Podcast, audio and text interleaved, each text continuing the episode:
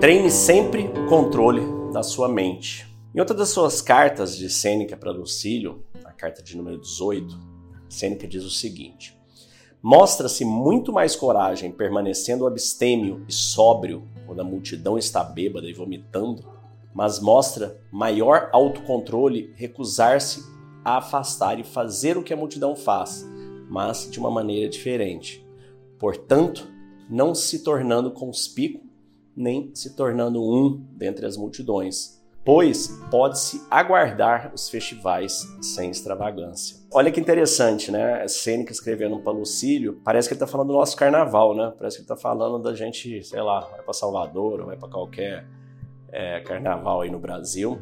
Era igual, né? Aquela multidão bêbada se acabando. Então ele está dizendo para Lucílio ali, você tem que controlar a sua mente. Você não deve se afastar totalmente disso por medo de ser corrompido, mas caso você vá a algum desses locais, você pode sim ir e permanecer do seu jeito, sem né, encher a cara, sem droga, sem nenhuma dessas coisas que as multidões fazem para entorpecer a mente. E ele continua, né? Como que a gente treina nossa mente para isso? Ele diz: reserve um certo número de dias durante os quais você se contentará com alimentação mais barata e escassa, com vestes grosseiras e ásperas, dizendo para si mesmo: é esta a situação que eu mais temia? E ele continua: é precisamente em tempos despreocupados que a alma deve endurecer-se de antemão para ocasiões de maior estresse. E é enquanto a fortuna é amável que se deve fortalecer contra a violência. Em dias de paz, o soldado executa manobras, lança obras de terraplanagem, sem inimigo à vista e se exercita a fim de se tornar indiferente à labuta inevitável.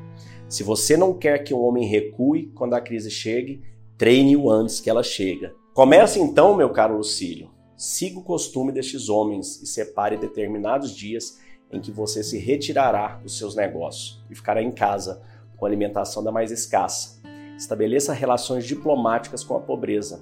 Desafie, ó amigo meu, desprezar o ponto de vista da riqueza e moldes com afinidade com seu Deus. Pois só aquele que está em afinidade com Deus que pode desprezar a riqueza. É óbvio que não a proíbe de possuí-la, mas gostaria que chegasse ao ponto de que a possuísse intrepidamente. Isto só pode ser realizado persuadindo-se de que você pode viver feliz sem ela, bem com ela e sempre considerando que as riquezas podem possivelmente lhe iludir. Eu acho muito interessante essa, essa carta de Sêneca trazendo esse ponto, né? Que isso tem uma correlação grande, se a gente pegar até Jesus disse lá atrás, né? Não acumuleis tesouro na terra, onde a traça e a podridão destroem e os ladrões arrombam e roubam, né? Ninguém pode servir a dois senhores, ou odiar a um e amar ao outro, ou se dedicar a um e desprezar ao outro. Você não pode servir a Deus e a mamão.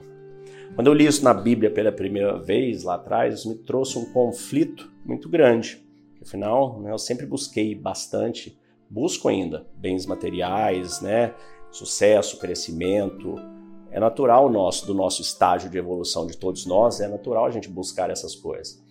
Quando a Bíblia trazia esse tipo de coisa lá atrás, isso me dava um conflito muito grande. Falava, né, não faz muito sentido, então não. Aí quando eu li de Sêneca, né, que é uma pessoa mais terrena como nós, cheio de erros, de falhas e tudo, começou a me fazer mais sentido a forma de olhar. E o que, que Sêneca diz, né, parecido com o que a gente leu aqui atrás, nesse outro texto dele, foi falando também para Lucílio, né? Se a minha riqueza se dissipasse, isso me privaria de nada além de si mesmo. Mas se a sua partisse, você ficaria atordoado e sentiria que foi privado do que faz de você mesmo. Comigo, a riqueza tem um certo lugar. No seu caso, tem um lugar mais alto. Em suma, eu possuo a minha riqueza, a sua riqueza possui. Então, dessa forma, ficou mais claro para mim né, essa relação. Você pode ter sua riqueza, você pode ter seu dinheiro, você pode ter tudo que você quiser. No entanto, não deixe que ela o tenha. Porque se ela o tiver, você nunca vai conseguir ter a calma da mente, você nunca vai conseguir ter paz, porque o, o seu, a sua ansiedade, a sua vontade de conquistar o que você conquistou, ela simplesmente vai ter sido transformada por uma ansiedade, um medo de não perder tudo isso. E eu sei bem porque eu já vivi exatamente esse ponto. Quando eu conquistei todas as coisas que eu busquei, a ansiedade simplesmente se transformou naquela ansiedade de não perder.